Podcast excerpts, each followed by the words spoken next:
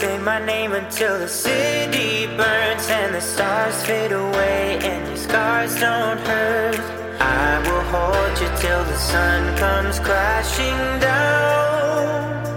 I'm yours until the end of time. Hey everyone, welcome to the Restored to More podcast, a listener supported podcast that is dedicated to restoring marriages to wholeness in Christ after being affected by pornography and sexual brokenness. After betraying charity with pornography and unwanted sexual behavior, we had no idea how to rebuild our relationship or even if it was possible to restore what was broken. Today, by God's grace, we have learned how to connect again, laugh again, and rebuild spiritual, emotional, and sexual intimacy to an even greater experience than before. Our goal is that as you hear our story, the stories of others, and the knowledge needed to heal, you too can have a marriage that is becoming restored to more. I'm yours until the end of time. Update everyone! Course 1 registrations are back open. Whoop whoop! This is an eight week course starting Thursday, September 14th that is designed to help you and your spouse start the journey to becoming restored to more. It will be led by R2M certified coaches Cody and Michelle Larson. We will be focusing on how to cultivate safety and trust, healthy communication, deal with triggers, and begin to discover how God can use crisis to create closeness. You can see all the details on our website and can register today at www.restoredtomore.com slash courses. Also, if you have appreciated this podcast, a great way to say thank you is leaving a five-star rating and a positive review. These reviews help more people find the podcast and experience hope and healing. Say my name until the city. Welcome back to the Restored to More podcast. We have such a special guest on today's episode, Debbie Laaser. Dr. Mark Laaser and Debbie Laaser founded Faithful and True Ministries, providing counseling services for individuals and couples. They have intensive workshops for men, women, and couples. They are widely considered life changing by those who attend. Mark and Debbie Laaser have written over 15 books on the subject of sexual addiction, including Healing the Wounds of Sexual Addiction and Shattered Vows. Her recent research project, to- Post Traumatic Growth in Relationally Betrayed Women, was published in the Journal of Marital and Family Therapy. Faithful and True Ministries is widely considered one of the leading Christian sexual addiction treatment centers in the country. Welcome, Debbie Laaser. Whoa, thank you, Charity. That was a wonderful welcome. Debbie, we are so excited to have you on. And we know a lot about you and Mark and what you guys have done, but our listeners may or may not. And for those that are new to this whole scene, I mean, unfortunately, that could be the case with a lot of listeners. They're hearing this for the first time. I, if you wouldn't mind, we'd love to hear kind of just a quick summary of your story and what that look has looked like. Well, I'd be glad to start back at the beginning, which was, was actually a lot of years ago, 32 to be exact. And Mark and I had been married just about 15 years at that time. And um, Mark was brought home to my house by two of his colleagues that he was working with in a medical center. He was a pastoral counselor there. And uh, they came unannounced, actually, which was a surprise to me. I was home with our littlest of three children at the time. Mm. And um, they basically just walked into the house. Of course, Mark led them into the house, and they said that they needed to talk to me. I, I knew by looking at their faces it was it was something very dire and dark. Um, I was surprised, as I said, that they hadn't called ahead to let me know that they were coming, but I invited them in, and the four of us went into our living room and sat down to talk. What they quickly began to tell me in just about four or five minutes of time was that um, some of the history of what they had found out that Mark had been doing is sexual acting out. And um, they mentioned uh, the word pervert. They were calling him a pervert. They were obviously very angry with him.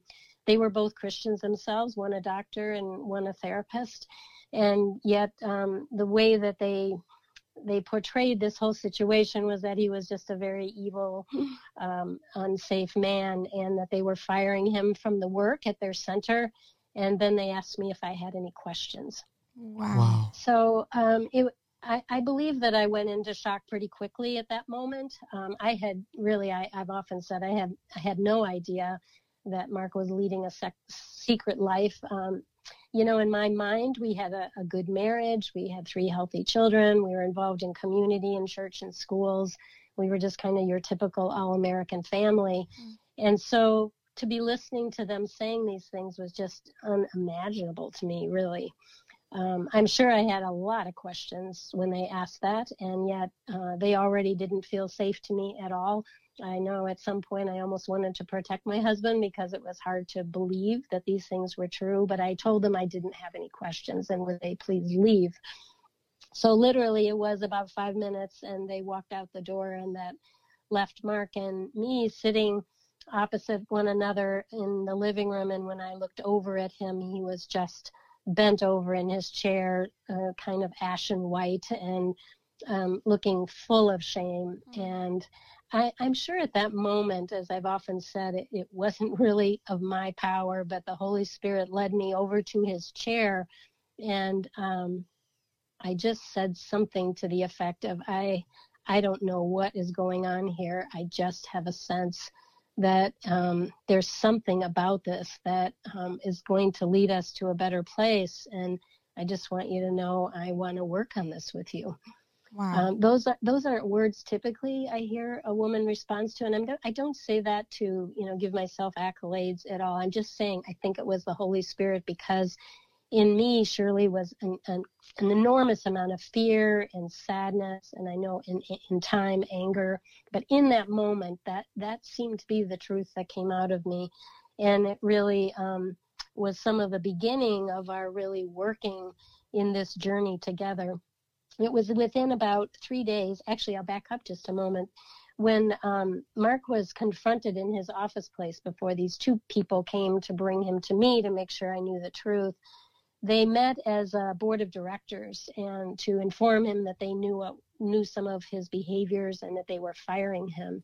And in that firing, he's often said there was a recovering alcoholic who was a physician, and he came over to Mark and said to him, you know, Mark, I I believe your issues with sexual acting out are not that different with mine with alcohol, and I commit to you to help find you resources and help for this. Wow. And um, he did actually, and he found the first treatment program that had been established for sex addiction, which was founded by Dr. Patrick Carnes. Wow. I don't know if your listeners or you all are f- so familiar with him, but he is um, considered the founder of the field of sexual addiction, and yeah. he began a treatment center here in Minneapolis, which is actually wow. where I live now. Um, it was at the time called the Golden Valley Health Center. Wow. So um, it was true. This um, physician led Mark to that information, got him set up with intake, and within three days he was gone and off to treatment for 30 days. Wow. Wow. so it was so, inpatient 30 day. In inpatient. Wow. That's right. And you know, back then, this was in the 80s, 1987 it it wasn't so uncommon to have inpatient treatment for everything. You know, insurance hmm. companies mm. were paying for a lot of that. Uh, we didn't really know if they were going to pay or not pay. I mean, and Mark was not working, and I was at home with the kids, so you can imagine our financial uh, situation at the time was dire yeah. and in, incredibly scary for me. Um, and he just went forward and did the next step, which was to get to treatment. So there was a part of me that was very um, relieved in that he was going someplace where maybe he would finally get help and I didn't have to look at him every day and we didn't have to talk about this and yeah. um, but being home with three small kids not knowing where our next paycheck was coming from and the bills were piling up and tax season was right around the corner all of that was um, pretty frightening to me wow. so that's how we began and, and the treatment center offered a family week they called it back then and they still do today those that go to inpatient and it allowed um, spouses or uh, siblings or parents or whoever wanted to support you in treatment to come and be a part of that uh, along the way. And so um, I did go to Family Week, and it was incredibly eye opening for me. Someone who had never been in counseling, really. I didn't know what the 12 steps were. I mean, I, I didn't know anything about mm-hmm. anything. Mm. And um, it was really the beginning of a, a lot of education for me about addiction. They took spouses off in during some of the times clients were getting help and we were educated by their staff about addiction and Mark and I had time to meet with counselors together and separately, and it was just nonstop kind of recovery for five days for me. Wow. Wow. So that was um, really an incredible experience, and you know, just hearing about edu- about addiction right in the front end of things was very helpful to me because one of my first thoughts was really that it was about me that Mm. for some reason i had not been enough even though mark never said that and never blamed me i took on that belief about myself very quickly Mhm. and and it, and it was um, really devastating to my heart to believe that even though I thought I'd been a good wife and mom all these years, that there was something you know about me that was definitely not good enough. So it was helpful for me to get that education and to begin to understand that um, there was so much more to what was going on here than than what we were first being introduced to. So that's the beginning. I, I could go on clearly for a lot of that, but all I would say is for me, leaving treatment, um, we were both set up for counseling. They found counselors in our hometown for us before Mark left treatment because we were living in Iowa at the time. We weren't in Minneapolis. And so there the counselor that Mark was with found us our resources in Iowa and they set us both up for appointments and of course I was really surprised about that. I'm kind of like why are you setting me up for a counseling appointment? I mean, Totally. Mark is your guy. Yeah, you're like, I'm good. Just take I him. know, like just get this guy fixed. This is and, his you know, problem. uh, but I thought, well, I don't want to look oppositional in front of all these therapists. At least I knew that, you know.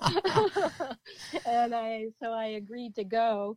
And um, you know, the beginning of work with our therapist, who was trained, by the way, by Virginia Satir, uh, was phenomenal. And I, I felt right from the beginning an energy about learning and growing Mm. and becoming a better person. I, I don't know what Wow. it was about Maureen Graves, but I was hooked. Hmm. And I, it was not a place I felt like I had to go. It was a place I wanted to go. Mm. Wow. And I was quickly introduced to a women's group led by her. So I had individual counseling going, a group with women, and Mark and I were in couples counseling and a couples group.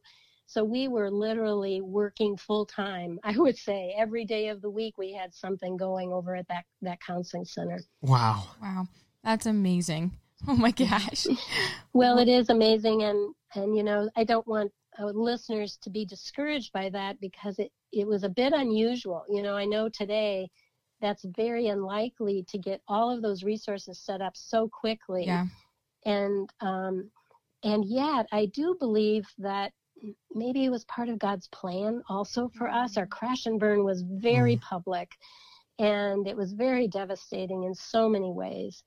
And I have a belief today, now that I'm years down the road, that um, sometimes I think God is planning very early on to use this crisis in our life in some way um, down the road. And, you know, to have Mm. found such a fantastic counseling center with one of the most gifted therapists, I Mm. believe, in the country was just phenomenal for us. And out in the middle of nowhere, I would add, you know, I mean, we were out in the western part of Iowa and this this is not a place where you would think you would find some of the most professional trained types of therapists, especially in sexual addiction, which was very new at the time. Yeah. Yeah. So I believe God had a had a hand in Mm. that. And what I also know and encourage people to think about is if you have the chance to get engaged and invest in this way, it it is worth the investment, the money and the time to set aside whatever you can do to pour into a healing journey as quickly as possible.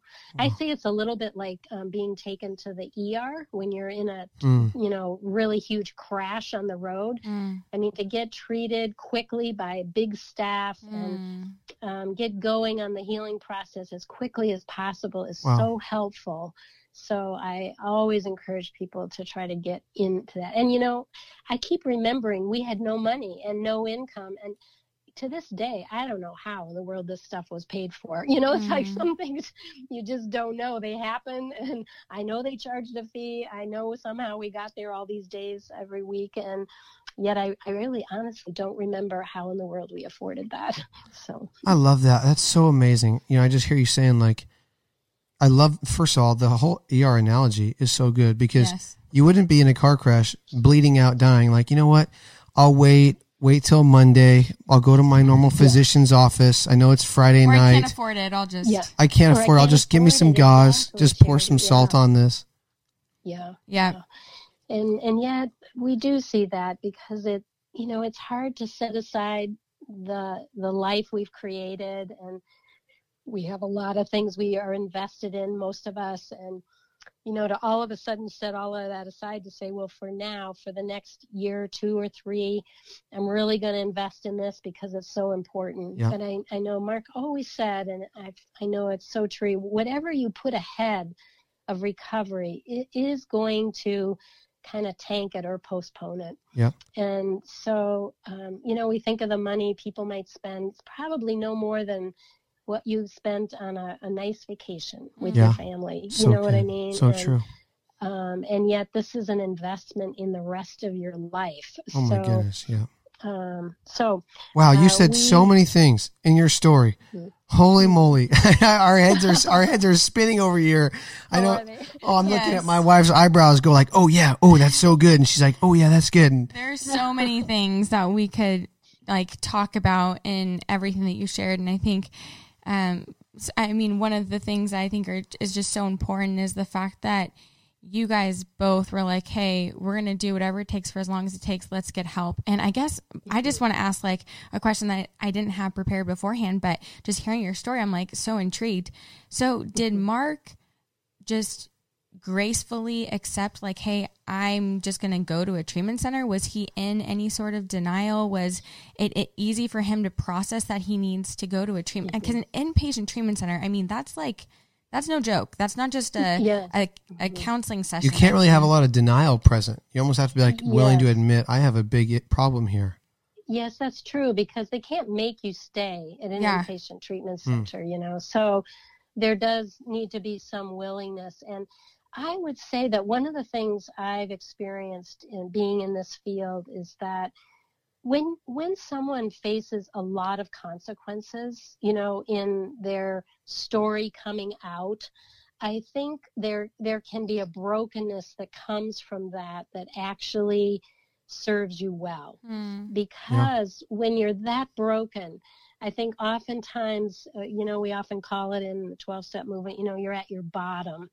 And ideally when you're at your bottom and totally broken you are willing I, ideally to say you know god i've tried to do this on my own. I can't. I'm sitting here at the bottom of the cross. You take over. And I really believe Mark was at that place. As I said, the discovery of his acting out was very public. The story was in our newspaper. wow Everyone knew he was fired. He was part of a lot of things in our community. So Wow. many, many people knew about that. And it created a lot of shame, really, Yeah. for both of us Yeah. on the front end. But today I'm, I can be really almost grateful for the consequences because it moved things quickly. yeah And you know what I see for people that struggle sometimes in in getting healing is that they their acting out hasn't created a lot of consequences yet. You know, they haven't Mm. lost job or a lot of money. They haven't lost their family. They haven't Mm. been incarcerated. Um, they haven't been public humiliated. So you know when when you don't have consequences, it's hard. It's easier, I should say, to minimize and to to believe you can just do this on your own at your own pace and stay up with everything else you're involved with in life. So, you know, it's interesting some of the things we become grateful for down Mm. the road. I never would have said that in the beginning, like, Mhm. oh Yeah. yeah. bring it on, God. Totally. or, you know, I mean, the- Wow. the drama, bring it on. with- And I begin to see today, though, that um, you know his situation was critical. He was broken beyond broken. He was ready to let someone heal him. I believe, you know, over the ten years prior to that, he attempted. Now, you know, I know that later to get help from a few places, from a pastor for one, who just told him that he knew he was a moral man and just not to ever do this again and be sure and don't tell me about it Wow. um, you know that in that advice 10 years before he actually crashed was not good advice. Yeah. And and I'm sure the man was well meaning and yet not trained, no Yep. doubt, in the field and knowing how to manage that. So but by the time the crash and burn happened, I, I believe Mark was really tired from living the secret life and Yeah. the life of hypocrisy that I know was killing him on the inside Yeah. too. And so, in a way, coming out, as hard as that was with the truth, I think provided a, a relief for him, even Yeah. though, you know, it obviously devastated me because I, I was new to all the information. He'd been living with it for years, but Yeah. it was all new to me. So, Couldn't agree more what you said there, Debbie. I mean, I think what happened for Charity and I is the same thing. I, you know, there was a lot of consequences in my life Mhm. that made me go, I have to change. And if I don't change, my wife's going to walk out with our oldest and being pregnant with our second. And there was a, just a lot of things, actually, a lot of consequences in our life. And Mhm. I agree that I hadn't really had a lot of consequences, you know, and I love what you said Yeah. too about people being well meaning but untrained. That's a big deal Mhm. because they do mean well, but because they're untrained, they don't know how to correctly give advice and to even understand. Maybe they want to, but they just can't understand what's going on. I had a lot Mhm. of well meaning people, and I sought out help from literally handfuls of people along this journey over the past whatever it's been 15 16 years but unfortunately the well-meaning people were not trained And you know what's so interesting about what we're talking about is there is consequences, but if you're not educated on what's happening to your brain, then you're not going to mm-hmm. understand the consequences because there are it's it's just not physical consequences like if you're in an accident, right? You're mm-hmm. going to get help because you are literally physically b- bleeding outside of your body. But and so that's when people will get help. Where the other perspective is we think that we don't need help, that there hasn't been physical consequences, but once you get educated, you realize that there's so many consequences and the damage that addiction has done, right? And and the damage that um the the betrayed perspective has gone through from trauma is they are bleeding from the inside out and you talk about that in your book shattered vows uh, I, I would love for you to share more about this but you talk about how you were in the best shape of your life and then all of a sudden you experienced uh, TIA, a short lived stroke of sorts, and your body was screaming out to yourself in pain. Like you knew something was wrong. And I would love for you to just expand on how there are severe symptoms from all the pain that it can cause you if you if you shove it deep down. hmm Yeah, that's a very good point, Charity, because I, I was talking about the uh, external consequences, but you're right. There there are many internal consequences when we're not living life rightly, Yeah. and also when we are not able to live life in the truth. Yeah. Mm. And my part of that was not being able to live life in truth because Mark wasn't sharing his secret life with me. But Mm. one month before uh, the the public crash and burn, we always call it crash and burn. Hmm. Everybody has their own names, explosion, whatever. um, one month before that, I I woke up one morning and realized the whole right side of my body wasn't moving, Wow. and so my leg wasn't moving, my arm wasn't moving. I tried to call out to Mark. He was up already, actually getting ready to go out of town to speak someplace. Um, and I realized I couldn't even talk correctly because my mouth was also paralyzed. So um, it was a very scary moment. And as I said, I really, at that time, didn't have any physical ailments to my knowledge. And I was in good physical shape, playing sports and doing all kinds of things. And so um, it was a real surprise to me. But uh, what happened was I went to the ER and um, was admitted there, and they started running very quickly all kinds of tests. You know, all Mm. I kept hearing was stat, stat, stat, which I knew that meant it must be urgent.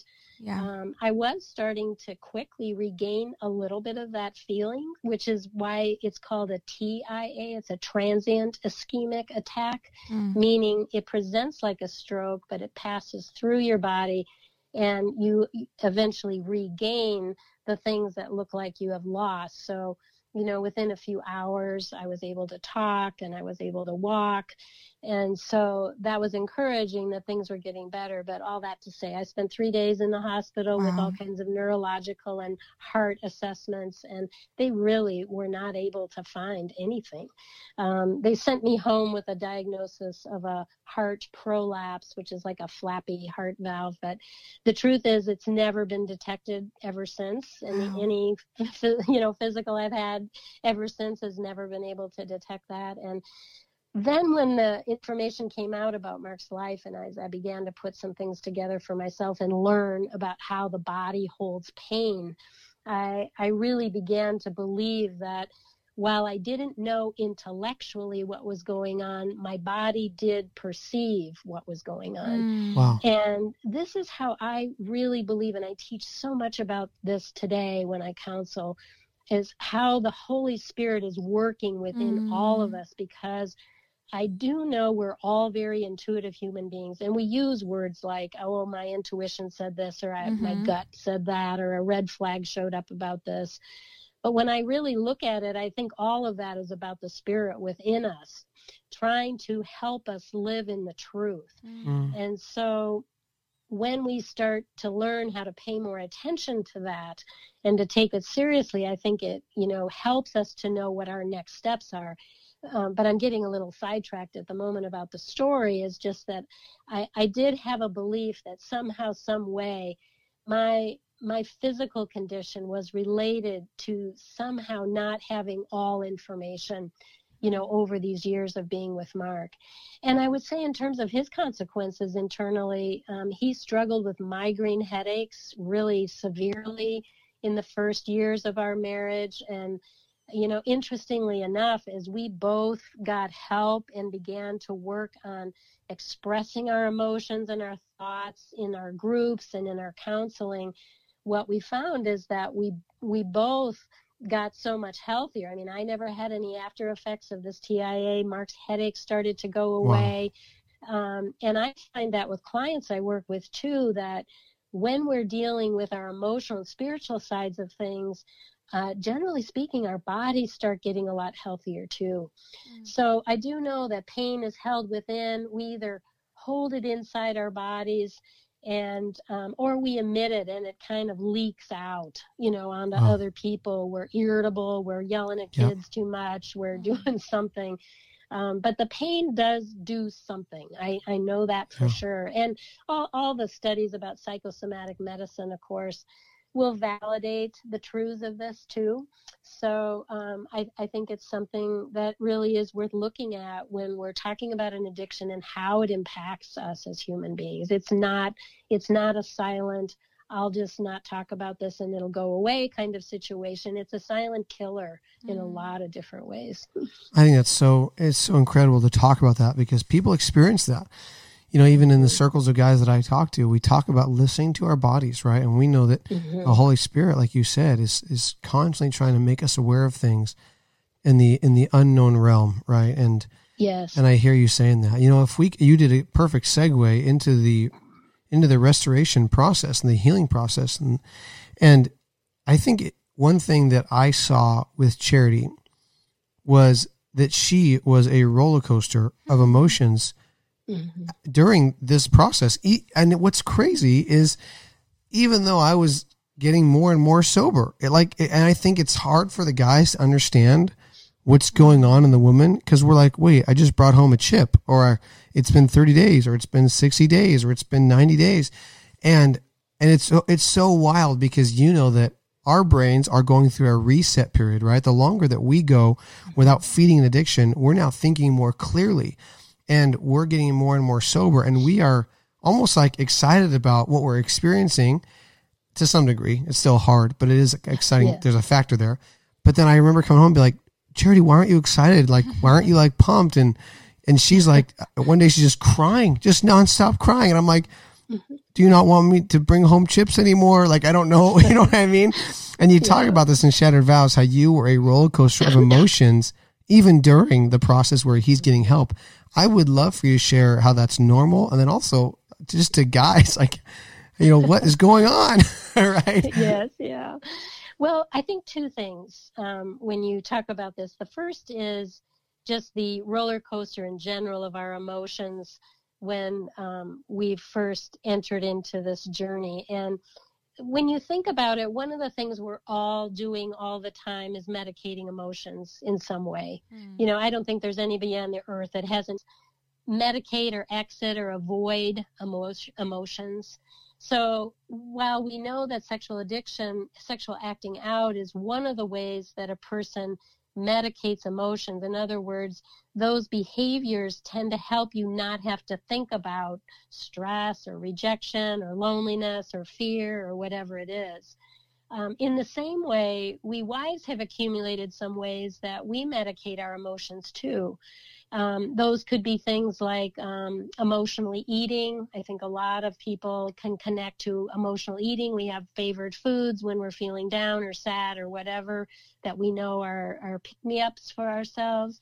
Uh, some of us are kind of workaholics or busyaholics, I would call it, in yep. that we we can stay busy with tons of things and especially if we're moms with several children it's very easy to use our parenting role mm. as an escape for dealing with things that we're struggling with with our spouse mm. or others in the world um, some of us use alcohol some use drugs some use television sports hobbies i mean you name it there there are endless amounts of behaviors or substances that we use to medicate emotions so what i would say is when i see a wife in the early stage of recovery being up and down with emotions, one day hopeful, one day excruciatingly sad or feeling depressed or scared out of her mind or whatever, it says to me that in some ways she is she is abandoning some of those abilities to medicate all these emotions to just let them be what they are. Mm-hmm. And hmm. to me, that's a good thing. Mm. Wow. Because if we continue to use things to medicate our emotions, we're going to sh- end up showing up being rather stable all the time. We look the same all the time. We sound the same all the time. we have a steady, uh, you know, uh, uh, affect when we're out in the world, and that's not really true mm. with what's going yeah. on in our life. So, um, what gets hard though is this roller coaster of emotions can get pretty high and pretty low because I think for most of us, we're not used to being authentic with our emotions. Yeah. And so when we finally find a place where we can do that, whether it's in our counseling session or in our group with other women or you with men, uh, and we find that to be a safe place, then we're more willing to let the, the reality and the congruency of our emotions show up. And in sometimes we're, we're kind of making up for lost time when we didn't let that happen. So I can remember, for instance, you know, being sadder than sad about stuff and angrier than angry and like, you know, even surprising myself like, wow, I didn't even know I had it within me to sound or look this angry at times. But I think in some ways, uh, because of my own belief system and my ways of medicating emotions, I would never have let myself get to a place of looking or sounding like that prior to recovery. Yep. So showing up with emotions that are all over the place, I always say it's a good first step in allowing yourself to work on being authentic. Mm. The second part of what you were talking about, Clinton, about the emotions that are, are kind of surprising when a husband is bringing home good news about yeah. sobriety yep. or chips and why why it's so confusing when a wife can't meet you there and be excited for you and affirm you in that place and I would say that one of some of the things I've learned about that is that first of all, I think wives worry that if they affirm too early on and too quickly, that would mean to you that you might not have to take this all so seriously hmm. as she would hope you would. Sure. And so there, there's a conflict in the, in the mind about, I, I, just, you know, even though like I'm glad I'm seeing that, I'm, I'm not, I'm sure not going to say anything yet because after all, it's only two weeks or a month. yeah, totally. and I think building trust takes a lot longer than that. Mm-hmm. So words and chips in these early days are are still kind of cheap, I say, to a mm. wife who wants to build trust and know that you are really changing behaviors for a lifetime. Mm. And so I think that's part of it. I think also um, we just know that it's uh, given her level of devastation yet and an inability to be heard for her pain, which can often happen if you're starting to do well on your side of the thing, I think it's still kind of an indication to her that what what she really needs is just for you to keep listening to her pain and understanding mm. how hard it is not talk about you and how well you're doing mm. and all of this because there's still such a huge need to be felt and heard yes. about this trauma so you know, I know we encourage men at this point to understand that there will hopefully be a time when we can help women engage in the both and, as we say. Mm. In other words, it's possible to still encourage you and affirm you for the good things you're doing and to say this doesn't mean that I'm ready to totally trust you again mm. or that we're all good to go and we don't need to talk about this anymore or any of those other beliefs. So it's a both and, but it takes a while to help someone think in the terms of the both and mm. rather than all or nothing. So uh, mm, I know Mark always so encouraged the men to use their male community for that kind of support early on. You know, don't even expect that your wife would be one who could give you that kind of encouragement early in these days. But go to the men in your environment and and they can be grateful for you and it doesn't mean mm. in some at some point your wife hopefully will be able to join you in that. I think men so need good. to hear that. Yeah. I think I yeah, hope I yeah. hope all men really can get there because that's a big deal. And we look at our wives like you should be excited for us when in reality you have to go to other people for at least yeah. a while until yeah. they oh, are know, at a place. I just thought of one more thing too is that I, I hear a lot of women saying, why should I get excited about that? He should have never done it in the first yep. place. Yes. so yes. I think that's a belief that's very yep. prevalent. You know, so I'm supposed to thank him for something I didn't, yeah. you know, ideally he would have never even done. that doesn't make sense to me, you know. Thank you for not cheating on me for the past 30 days, I think. Yes, exactly. All right, what? exactly, exactly. So, um, but I, I hear your pain, Clinton, and others and other husbands too, because I know it's a very big deal to work on sobriety, and in and it is important to be affirmed in that place, and therefore to find people who can do that for you mm. is very important for your recovery too. and thankfully, more. as someone who's further along myself, I can do that for other men mm. mm. because I know that's true. But when I'm the one that's been hurt and I'm still early on in my own recovery, that's not so easy to do. so yeah. good. Since we're on the topic of uh, just the healing journey and process, uh, you share in Shattered Vows the difference between a slip and a relapse. Would you mind expanding on that and just talking to us about what that looks like? Sure. Um, we often talk about a slip, and this isn't just our language at Faithful and True, but you know, comes out of the 12 step um, work. Is that it's a short lapse in progress, mm. which could mean, you know, if someone has been a prolific um, engager in pornography and masturbation or, or something that maybe one time they were lured back in to turn it on their computer and they watched it for a minute and then quickly shut it down. You know, so it's like they're on the edges of getting back into some behaviors, but are they catch themselves or they report into their accountability team um, and are able to make the changes and get back, you know, on the road of recovery. Mm.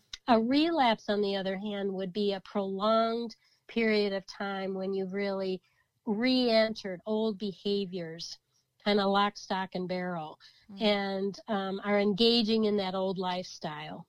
It would include, you know, in terms of our definition of sobriety, lying perhaps to your spouse, not telling the whole truth, um, engaging if you know affairs of some, some kind emotional or physical were part of your you're um, acting out that maybe you've re-engaged with a, a, person on the internet or at a workplace or something that you're also looking at pornography again and masturbating so it's it is like a full return to your life mm. before um, so there there are some major concerns either way obviously but they are different mm. and um, one generally the relapse is is requiring someone to have done something for a fairly longer period of time many months perhaps. We have had several clients who have relapsed and really been in that place for years unbeknownst to members of their group and counselors that are working with them. So it can be you know quite extreme in some cases. Yeah. Um I think, you know, I, I, I just love that you shared about relapse in your book because, I mean, Clint, you always say relapse doesn't have to, what, what do you always say? Like, relapse doesn't have to be a part, you know, but. Oh, yeah. I'm Yeah, yeah. about- I was told, I was told multiple times, like, you know, relapse doesn't have to be a part of recovery, you know, a part of restoration. It Mhm. most likely will be.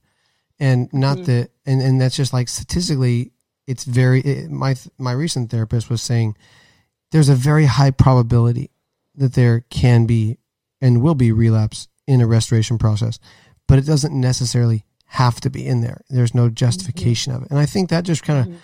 made me, it made me hopeful that I didn't have to relapse, but if it did happen, that it, we, we could work through it. And I love what you said because, you know, I, I think too, you know, and you know this, there's so much shame um, coming from the person who's, who really struggles with addiction.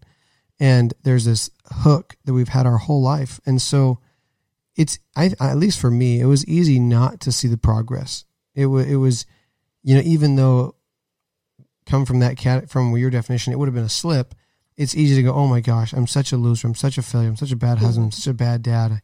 I, I went there again. And, and I think what I needed was people like what you said to remind me, hey, Clint, look at the severity of what you did versus what you used to do. Look at look at what you used to fill your whole day with, and the fact that you opened up the the moment afterward, and you called people, and you started going to groups right away, and you opened up with this, and you told charity, and there's there was like there's a lot of progress in this moment, and Mhm. I think it's sometimes hard for both people to see that because Mhm. she's hurt and he is still full of shame from the action. But every time that it did happen, there was always room for more growth and communication for both of us because every time maybe there was a slip or a relapse or whatnot, it allowed a conversation for us to talk about okay hey what you know what led up to that? What are more you know maybe different boundaries that need to be in place or whatever it may be? But it allowed this open communication and to to dive deeper into things that maybe we had missed or we didn't talk about or even Clinton talked about with his therapist and and uh, it was just I I just appreciated you sharing that in your book because I don't think a lot of people talk about that. And when you are in it you're like hey at, from the betrayed side you're like hey is this normal? Like you don't even know. You're like I thought they were just supposed to be perfect you know? And Mhm. it's not an easy topic to talk about because I don't think anybody wants to admit that this is going to happen or could happen. But I think it's important to talk about it so that you are just prepared for if it does, how you're going to handle that uh, individually and as a couple. Mm. Mhm. I think that's so true, Charity. And I would just add that um, at our center, we hold the standards high for men that come. in, in other words, letting them know we we truly believe it's possible to be sober from the day they leave our workshops um, for the rest of their life. Yeah. And Uh, you know what I hear, and I, I actually don't do a lot of this going online and reading what everybody's saying, but I hear through my clients that there's not a lot of hope when they do that sort of thing because they're led to believe that it's expected that there will be slips and relapse in a mm. person's program. Now, it's interesting to hear you talk about it, Clinton, in that it can be a good thing to have some expectation of that and to know it maybe is somewhat normal for someone so that you don't head into all of the shame. On the other hand, I wonder if it's helpful when the standard isn't held high because it, you know it just allows you to to work a good enough program, not a great program. And I, think my fear is like what you talk about, charity for for wives. A lot of times they do lose hope when there's a slip, or especially if there's a relapse, because they don't want to live a life with somebody who's kind of slipping and sliding around. Yeah, you know, that's that's not their ideal of a great relationship. So a lot of times when you were saying there's always something we can learn, that is so true. And that's generally what I'm talking to a wife about when she's devastated after hearing about a slip. Yeah. Mm. Um, and I think what's important is to go someplace to get the help to know what we've always said is missing from someone's program so that they're slipping and sliding Yes. Yeah. because our belief is there is always something we can find and to help them to um, get after those elements of recovery that maybe haven't been a part of their program so far which has opened the door for still having struggles. Some of those would be um, having a greater community of men who are walking in this journey with you. You know, many, many people recovering have just a therapist, mm. period. Yeah. Or maybe one accountability partner, you know, or something like that. Um, our belief in working with men is that they need much more of a community. And Mark always spoke to the men coming out of our workshops that he wanted them to have 10 other men who could be accountability partners for them because what if one's on a vacation or one's really mm. sick and mm. can't pick up the phone or it's too late at night and whatever you know you need yes. yeah you need a whole list of people who can be there for you when you need them now uh, so that's one thing another thing is working on old trauma we find that um, a lot of people especially if the majority of how they're recovering is in support groups and not so much in in-depth counseling they are perhaps not getting the help to look at old trauma mm. and how that has impacted their life. And that's extremely important mm. because it leads one to understand root causes of their behavior and that, you know, recovering only with stopping behaviors but not understanding root causes uh, sets one up, we know, for future slipping and relapse. Couldn't agree more. You know, I've heard so yeah. many different people say that. You know, using s- sexual means to cope is, you know, the sexual addiction can even be a symptom of really root causes going on. But it, oh, yeah. if we, and I think what you said is so crucial for, for people to hear. And I know Charity even talks about this too with trauma related things. You know, sometimes there's deeper things on the, on the, the betrayed side as well. Mm-hmm. And I, I couldn't attest that more. I think the only reason, the only reason I know for me, I have the the sobriety I do today and the and the relationship I do today is because I, I had people around me that encouraged me to really go, man, what caused you to use pornography all those years? You know, what caused mm-hmm. you to feel the need to manipulate situations? Why did you? when did you think you not didn't weren't able to learn how to cope with emotional highs and lows? And why do you think there's a lack of intimacy in your life? And so the more I was able to work on those things, it really changed the whole almost the whole look at pornography and and the whole perspective because it wasn't like mm-hmm. you know I actually wanted to learn how to process things healthily. You know, mm-hmm. I I wanted yeah. to be intimate. Sounds weird, but intimate with other men. You know, and and just to mm-hmm. learn how to be loved and learn how to be accepted. And once those things took place, it was almost like I don't I don't need this anymore in my life. And exactly right. And so you're your example is perfect of one who has learned how to put healthy um, solutions rather than unhealthy solutions to mm-hmm. legitimate needs and desires in your wow. life. But if you don't do the exploring of what that is and figure out what the associations are for the behaviors that you're using to somehow medicate or or give you the desire of your heart at that time um, if you don't break apart that association and put a healthy solution with the, the need of the soul, then you'll tend to want to keep using the unhealthy solution, which you know, can be the pornography or masturbation. You so, know, I'd love you to talk about this for a minute because I think, yes. Debbie, so many couples, they learn about this and the wife may learn about it. The husband maybe had some kind of um, undoing or his wife now knows about this, but there is still so much shame and people are trying to be hidden about this, you know, what would you say to somebody who is, you know, I, I get it, man. People are on this podcast and there could be a wife listening right now and her husband does not know she's listening to this, right? Because she doesn't know where else to go, but she's listening to this and she's mm-hmm. hoping, or the guy maybe found our podcast and is listening to this and he's like, man, do I tell her? Like, do I tell people? And, you know, what would you say to somebody who is so, they know they need help. They know they need to find mm-hmm. a group of people like you're saying to help them, but they're covered in fear and shame. What would you say to them? Mm-hmm. I would just say that, you know, silence is the greatest enemy of health mm. for any of mm. us. And shame comes from a, a, need to hide something that we believe we've either done wrong or we are wrong because of it.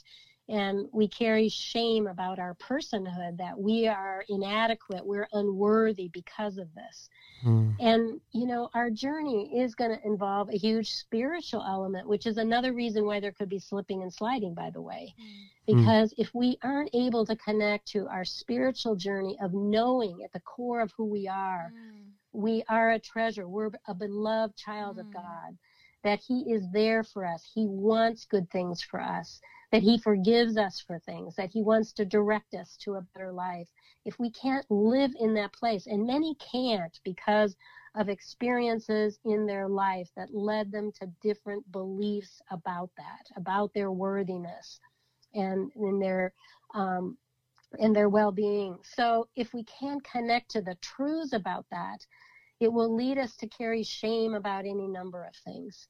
And shame is a great destroyer of your life, really, because once you need to hide that, then it's going to start requiring lying and hiding about things. And that just perpetuates another lie and another lie. And it gets easier and easier to do it, of course, the more you do it. And pretty soon you're leading a life that's totally incongruent with the person you want to be. Mm. It takes great courage to take that first step to be able to tell someone the truth. And I, I think uh, if I were trying to encourage someone about this, it would be to think about who is the safest person you can think of in your life and to go to that person. Um, a safe person is not going to judge you. They're not going to spiritualize your behaviors. They're not going to tell you what to do. They're not going to shame you. They're not going to minimize this. They're going to be there and be a good listener and just as that man was for Mark in the board of directors, he said, I think this is no different than my issues mm. with alcohol, and I want to help you get help. Mm. Um, that's a person who um, understands that this is not all about who you are, and it's mm. not. You know, our behaviors are not who we are. They're a part of our be, our our um, of our desire to cope with something in life, but our behaviors are always speaking to us about certain things we're needing. Mm. When when we can voice what our needs are and we can identify safe ways to get those needs met, healthy ways to get them met, we start really leading a life of well-being and joy. Mm. When we have been led to choosing unhealthy things to get those things met, then we start getting into this trouble of hiding and feeling shameful and living in isolating isolation and trying to cure ourselves, so to speak, without anybody else's help because we don't want to tell anybody else. But then again, we're not walking a life of faith where God continues to ask us to let Him be there for us. I don't want you to be so full of pride and self sufficiency that you think you can get yourself out of these places by yourself. Mm. So it really requires a spiritual journey too, a place where you can work on also some of the distorted, you know, faith beliefs that you carry, which many do. You know, they're confused about what they can talk about and what they can do because they've been very judged in that arena too in their life. So I think I'm getting off on a lot of different tangents. No, was great. let me just say courage. It takes a lot of courage to enter into this journey, especially if you haven't been forced into it because of consequences. Mm. And that's that's why I say a lot of times for men to enter it when you haven't lost a whole ton of stuff in your life, man, I I hats off to you all, you know, mm. because that takes way more courage than the person who's dumped out on the street with all these consequences and like, well, yeah, it makes sense. You need help now. but the person yeah. who admits it and, and enters into it on their own, now that's a person of great courage. yep. That was amazing. Oh my goodness. Mm-hmm. I what I hear you saying is just to have courage and to it, it's scary, you know, bringing mm-hmm. your story to the light. But yeah. when it's in the light, then God can do something for greatness and mm-hmm. and you surrender it when you bring it to light. But when we hide it, there's so much shame and it's I feel like it's in the enemy's hands and it's just in darkness and there's nothing yeah. good there. But if we're able to come with our story to the light, then we're able to get the proper healing that we need as well in, individually, mm-hmm. together as a couple. And I think that's where you're going to get lasting change and growth is when you do that. Mm-hmm. Yeah, there's a saying, I don't know where it comes from, but when you shed, you shed your shame when you share it mm. with others. Mm. And so it's not really something any of us can do when we're just sitting at home reading a book or even praying by ourselves to God. I mean, I really believe that's why these communities of men and women that we want to continue to develop for our clients is the place where they start shedding the shame because mm-hmm. they're talking about everything, you know, that creates shame for them or fear or anger or whatever it is. Um, and that's the place where they begin to realize these are safe people who get it because they're there too. And they feel these same feelings and they have these same concerns, but sharing it in there slowly, slowly sheds it. I personally think one of the hardest things about saying this, and and I don't want to minimize how hard this is because I do know today, and as I said in the beginning, I'm 32 years down the road. Mm-hmm. I know without a doubt that God uses our pain for purpose. And we'll mm. talk more about this next time we get together. Um, but I'll tell you, in the beginning, that didn't happen for a while, quite a mm-hmm. while. And you know, without a faith journey in this, I, I, think it's real easy to say, well, where is this great God you talk about? You know, mm. we're sitting here, we're broke, uh, you know, we're being made fun of, people are judging us, I lost my job, whatever, you know, it's like, so if God is so great, where, you know, why isn't he showing up here? But I, what I know is sometimes it takes time. He mm. doesn't always work that fast. And um, sometimes it's years. And mm. what I know, I know though, is that he shows up. Mm and what I have to say, maybe it's kind of an ending thing for us today, but you know, as as your listeners may or may not know, Mark passed away about this time last year, and what I am glad that I know God will work for good in this pain.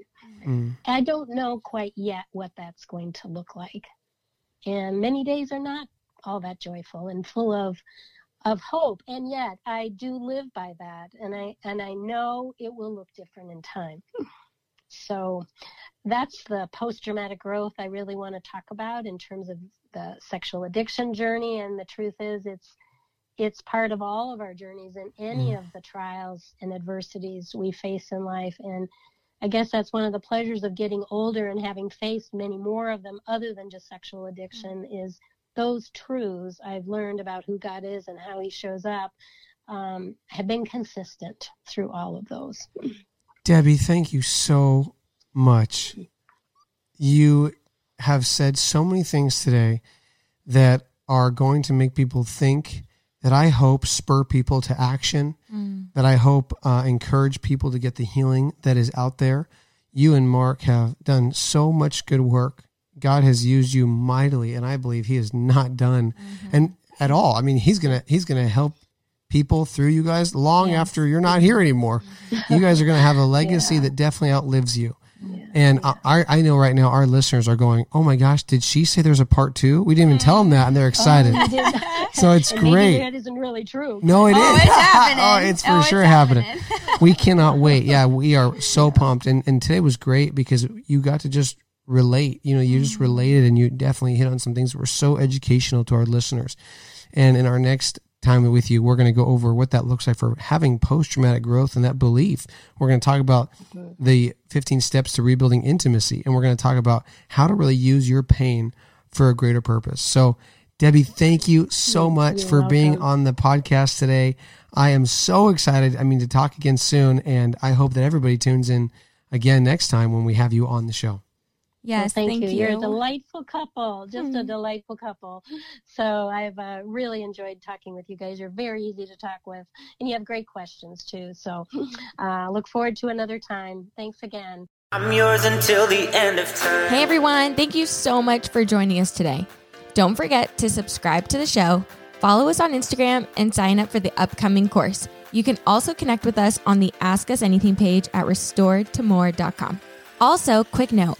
All the work at Restored to More Inc., including this podcast, is made possible by our donors and financial partners. We wouldn't be here without those who have generously given to the cause of restoration.